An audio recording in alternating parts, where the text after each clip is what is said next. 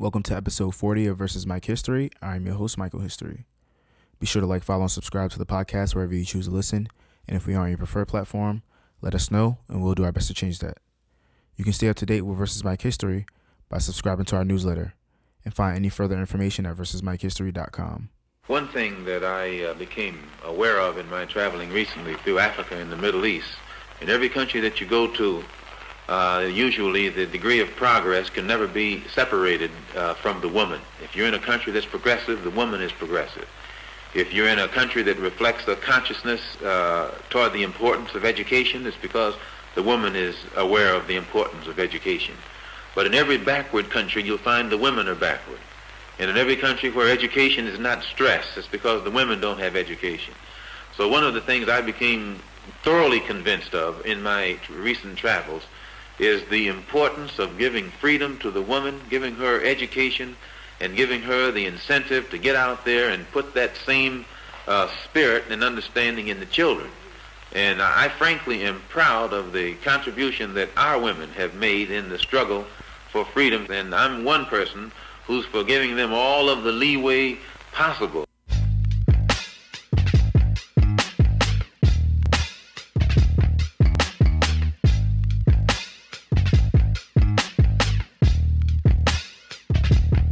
Heard you want a real nigga. Not the type to sit up under chill with you. But the type to split the dollar bill with you. I just think it's funny cause you still with the little nigga that won't take the time to build with you. Ain't no point of crying over spilled liquor. I don't pillow talk but keep it real with you. So I got the stuff up with a real tripper. An ill nigga come and match my fly. Yeah. You deserve it, baby. Every morning, huh? You been working lately. And I see you putting in on the surface, baby.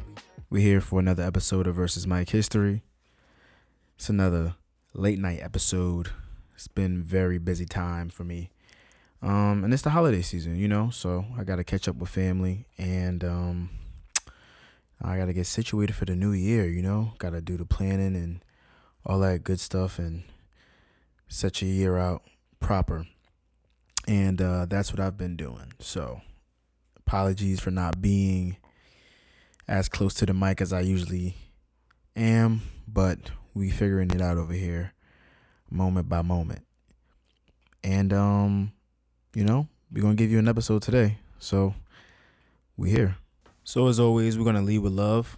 Um, I got a couple shout outs. I first want to give a shout out to the Triple Double Juice Company for allowing me to conduct an interview at their location, at their business. Um, shout out KJ. I appreciate you for uh, opening your doors to me.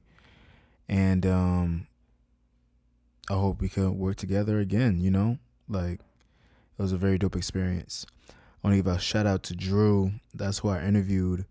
Um, that interview will be dropping later this week, following this episode and I wanted to give a shout out to Iman Lake, who um, wrote this very dope comic book that um, I purchased. It's a black-owned comic book, and um, if you scan the back of it, it links you to a song um, that's also a narration of the comic, and uh, it's a very dope presentation. It's a piece, very uh, unique piece of content, and um, it's great seeing my people out there innovating and doing dope things and creating something like a music, also a comic book and stuff like that. But yeah, um, let's get into the black spotlight. All right, so the black spotlight this week goes to um, a woman by the name of Sandra Deer of the Little Boho Bookshop. So recently, um, this woman, Sandra Deer, was receiving death threats and racist remarks and comments. And um, this woman, you know, she she runs her uh, her black owned bookshop, and you know the community uh, rallied behind her and showed her love. So I'm reading, I'm getting this from the Grio, and um, it says the black owner of a New Jersey bookstore was the subject of racist threats last month. After words of news spread, patrons showered the owner, Sandra Deer, with support and encouragement. So one time for Bayonne, New Jersey for holding it down, And if you're in the area, support Miss Deer's black owned bookshop, the Little Boho Bookshop. All right, now let's get into some shit. um, so it was recently announced that Ashanti and Keyshia Cole will be going head to head in the next Verzuz, which will be taking place on, I believe, December 18th. Um, I personally am of the belief that Keyshia Cole is going to wipe the floor with Ashanti. That's my personal belief, respectfully, of course. Um, I'm a I wouldn't say I'm a big Keyshia Cole fan, but compared to how much of Ashanti's music I actually listen to, I definitely would would be considered a big Keyshia Cole fan. Um, I think that she's worked with the better rappers and the better producers, and um, you know her sound just resonates with the people more, just a little bit more. Um, Ashanti, while her music does bang, um, it is a little bit more manufactured and less from the soul. So you gotta you gotta consider those things when you when you uh thinking about which twenty is gonna take take it all. But I'm excited. Uh Tim and Swizz have been holding it down all pandemic. And, you know, this is just another one that they're gonna have another classic that they're gonna have under their belt. And um it's really dope. I wonder if they're gonna like have these artists come together for some like future show. That would be cool. But, you know, whatever. And we gotta get those undercards. But yeah. Um what's next? uh so after I didn't record when this happened, but Nate Robinson obviously got knocked out by Jake Paul uh from YouTube or whatever. And um he's been calling out a bunch of different fighters so that he could stay on this uh you know path of becoming a professional boxer and um, now that he's 2 and 0 he has his next fight set up and he's fighting none other than Floyd Mayweather and um, this just brings so much joy to my heart because I know that Floyd Mayweather is going to tag him up and he's going to uh, you know put on a nice little show for us and uh, especially since you know he did my boy Nate so bad. And this is coming to us in February of 2021. I forget the exact date. I believe it's the 20th or the 21st. I think I believe it's the 20th of February. And uh, yeah, so I'm looking forward to that. Of course, um, that's obviously going to be another show-stopping fight. And uh, yeah, what else we got? Oh, I saw that Teyana Taylor was talking about how she might be retiring. Um honestly, it's crazy that she feels that way at all, you know, because her music is so fantastic. I mean, the last album that she put out, the album was so fire, top to bottom. Um, and I you can really hear the effort that she put into uh, the sequencing and the features and the production and everything like that. And then for her to go on and not only record such a good album, but then go and record amazing music videos for all of these songs. And to do that while pregnant is amazing. And she didn't get any type of her by her I mean Teyana Taylor. She didn't get any type of recognition from the Grammys for her music um or for her videos and it's insane. It really is insane. And um you know even her last project to keep that same energy, the one that got bundled up with all the other Kanye projects that came out in 2019 was very good and I thought was deserving of a Grammy nomination as well. And that was overlooked.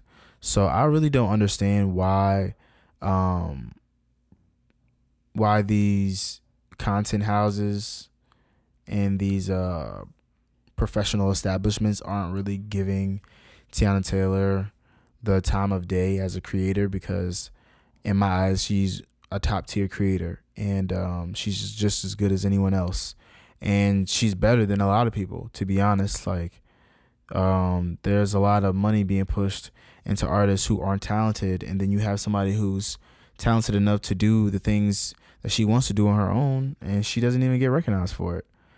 So I just think that's crazy.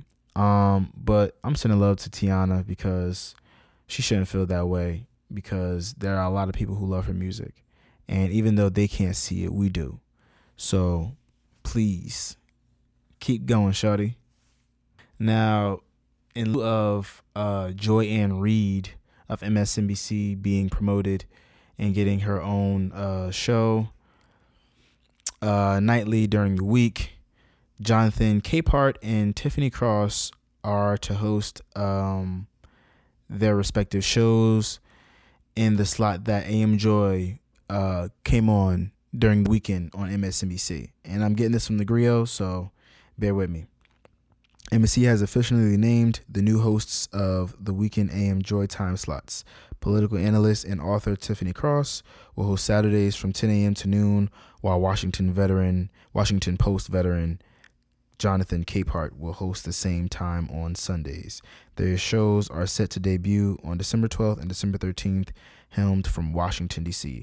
So, shout out to two, these two journalists, these two black journalists. We appreciate um, the time slots of one black journalist being replaced, being filled with two others. And um, that's the represent that's the representation that we need. So shout out to these two people. And uh, we're gonna keep it moving with LeBron being named the Sports Person of the Year. Um, Sports Illustrated named LeBron the 2020 Sports Person of the Year, and he's coming off a championship um, from the bubble, and they about to go back in in December. And um, you know, uh, regardless of how I feel about that, basketball has been really good, and we've been seeing a lot of changes and switch ups but I think one constant is that LeBron James is the greatest basketball player in the in the league. So um, shout out to Sports Illustrated for getting that right. And we're gonna go ahead and wrap up this segment talking about President Barack Obama. Uh, so former President Obama was in the news recently because he said that snappy slogans such as defund the police lose people that we need on our side in order to fight the good fight and get the things done that we would like to get done behind the phrase of defund the police. And um you know, I have feelings towards this that I'm going to express. Um you know, from a practical standpoint, I would say yeah, you're right. You are going to lose people um based off of that slogan because people want to show that they support law and order in their town and they don't want to seem like they support lawlessness or recklessness within their own communities. Um that being said, they also know for a fact that their police stations within their communities are abusing their community's budget by buying guns they don't need, by buying toys and vests and trucks, armored trucks and, you know, helmets and all of these military grade things that they don't need. That they're spending tons and tons of money that could be going back into the education, that could be going back into community development things like that. Um, and while you will lose people, if those people, if we're to lose those people using a slogan such as defund the police, which gets right to the point and which is very explicit, then we have no choice but to lose those people. Um, I hate that we have this idea that there can't be people who feel one way about a thing. Like, I feel as though the police should be defunded, period. I'm not going to not say that the police shouldn't be defunded just because someone doesn't like the way that sounds. Because that's the God honest truth. Like we're saying something that alludes to what we're trying to do. We're saying what we actually want to do. So for Obama to say that he we're to lose people behind that slogan is is redundant to me. They were never for us in the first place. So they were only a part of the movement because the movement was dressed up nicely. The movement can't always be dressed up nicely. And this is why people have the issues that they have with President Obama.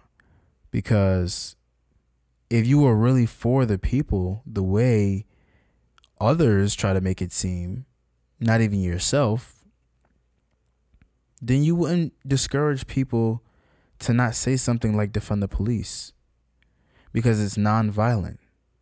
It's non-threatening. It literally gets straight to the point. And people agree with it, but they don't like how it sounds, so they won't get behind it. No, I can't get with that. So, I mean, I feel how you guys want to feel about it. I'm just telling y'all how I feel. And it doesn't make any sense to me. So, it is what it is. All right. Uh, we could get into some new music. But to be perfectly honest, I haven't been listening to no any type of new music. Um, I've been obsessing over this playlist that I've been working on. And um, I know this may sound weird, but I've been working on a playlist for months now. Uh, it's this new R&B playlist that I'm that uh, you know should serve as the ultimate late night playlist for whenever that um you know gender ambiguous significant other pulls up and wants to show you a good time. And uh yeah. So I don't have any new music for you guys, honestly. Uh I just wanted to take that time to plug a new playlist that's coming. I'm not gonna give you the name or anything because I don't know when exactly it's coming, but it is pretty much done. So when the artwork is done, that's when I'll announce it. um, we could go ahead and get into some new television and film though. So I haven't been watching any new movies, but I have been watching quite a few new television shows. And um, I wanted to talk. I want to first of all, I want to start with uh, the Mandalorian season two. So I was already in love with this show from the first season. Um, I thought it was really well put together in terms of character design, set design, and um, the mix of you know practical design and visual effects. Uh, but this second season picks it up in terms of story, in terms of guest cast, in terms of location. It just does everything right that you would want to see within a Star Star Wars franchise. And um, Jon Favreau is just the uh, the white knight of the Disney company because whatever he touches makes so much money for them. And I know he can do no wrong in their eyes. And I feel like he should be promoted soon if um if you know if that company is has any type of sense because you know from Iron Man to the Lion King and now on to the Mandalorian you know like pretty pretty pretty big feats, you know. Oh, and let's not exclude the uh the Jungle Book. So yeah, the Mandalorian's been great. Boba Fett, um, Ahsoka Tano, uh, I forget the other uh the other characters that have been in the episodes, in the earlier episodes. But yes, I'm excited to see how the season goes and what happens for the rest of the season. And um, yeah, what else we got? Uh, Euphoria. So Euphoria has released one of the uh, few episodes that they are going to be of the limited episodes that they are going to be releasing before the second season. Um, this new episode that just released took place in a diner, and it's uh, Rue and Ali having a conversation about sobriety and addiction, and um, how the two balance out in each other's uh, respective lives. And I didn't get to see the entire episode, but I saw about halfway through, and it is shot fantastically. It is written fantastically, um, and it's acted fantastically. And um, you know that episode, from what I've seen so far, gave me a reminder of why Euphoria works and why it's such a highly regarded show. Because you know, you watch a lot of um, you can watch a lot of high school dramas over the course of your life. There's a lot to catch up with, but the recent ones have been coming out. They've been doing a real good job of portraying what it's really like, rather than just trying to show you a bunch of kids. You know, um, it's real shit. So I appreciate Euphoria and um, can't wait to see some more and the rest of that other episode that I gotta catch up on. And uh, what else? I have a free trial for Apple TV Plus, so I decided to watch one of the shows that I saw being promoted in some ad somewhere, which was uh, Defending Jacob, which stars Chris Evans. And um, I just finished the episode today, and I thought that it was pretty dope, honestly. Um, the ending was pretty confusing. I'm not gonna lie. Not confusing in the sense that I didn't understand what happened, confusing in the sense of why it happened that way. Um, especially since I don't believe there's gonna be any second season. Um, but yeah, you know, it was a really good show, and it's one of those mystery who done it or how is it gonna play out type of series. I love thrillers, and um, that's what I've been watching a lot lately. And um, we're gonna wrap it up with the fact that Power Book Two is back. So if you're listening to this, then Power Book Two is indeed back. I haven't seen the episode yet because I'm recording this podcast, but um, go check that out and that's pretty much it. That's all I got for you guys this week. Um, yeah, I'm surprised I got this much.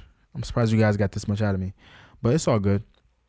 Um, so as always, send topics, questions, and movie suggestions. You can follow the podcast on Twitter at VS Mike History, and you can follow us on Instagram at Versus Mike History, and you can follow me on Twitter at Mike History, and you can follow me on Instagram at Last Name History. And I will see you guys on Wednesday for the interview episode. And I don't know when after that. But um we're gonna keep rocking out and we got a lot of stuff in the works. So um stay black family and peace out.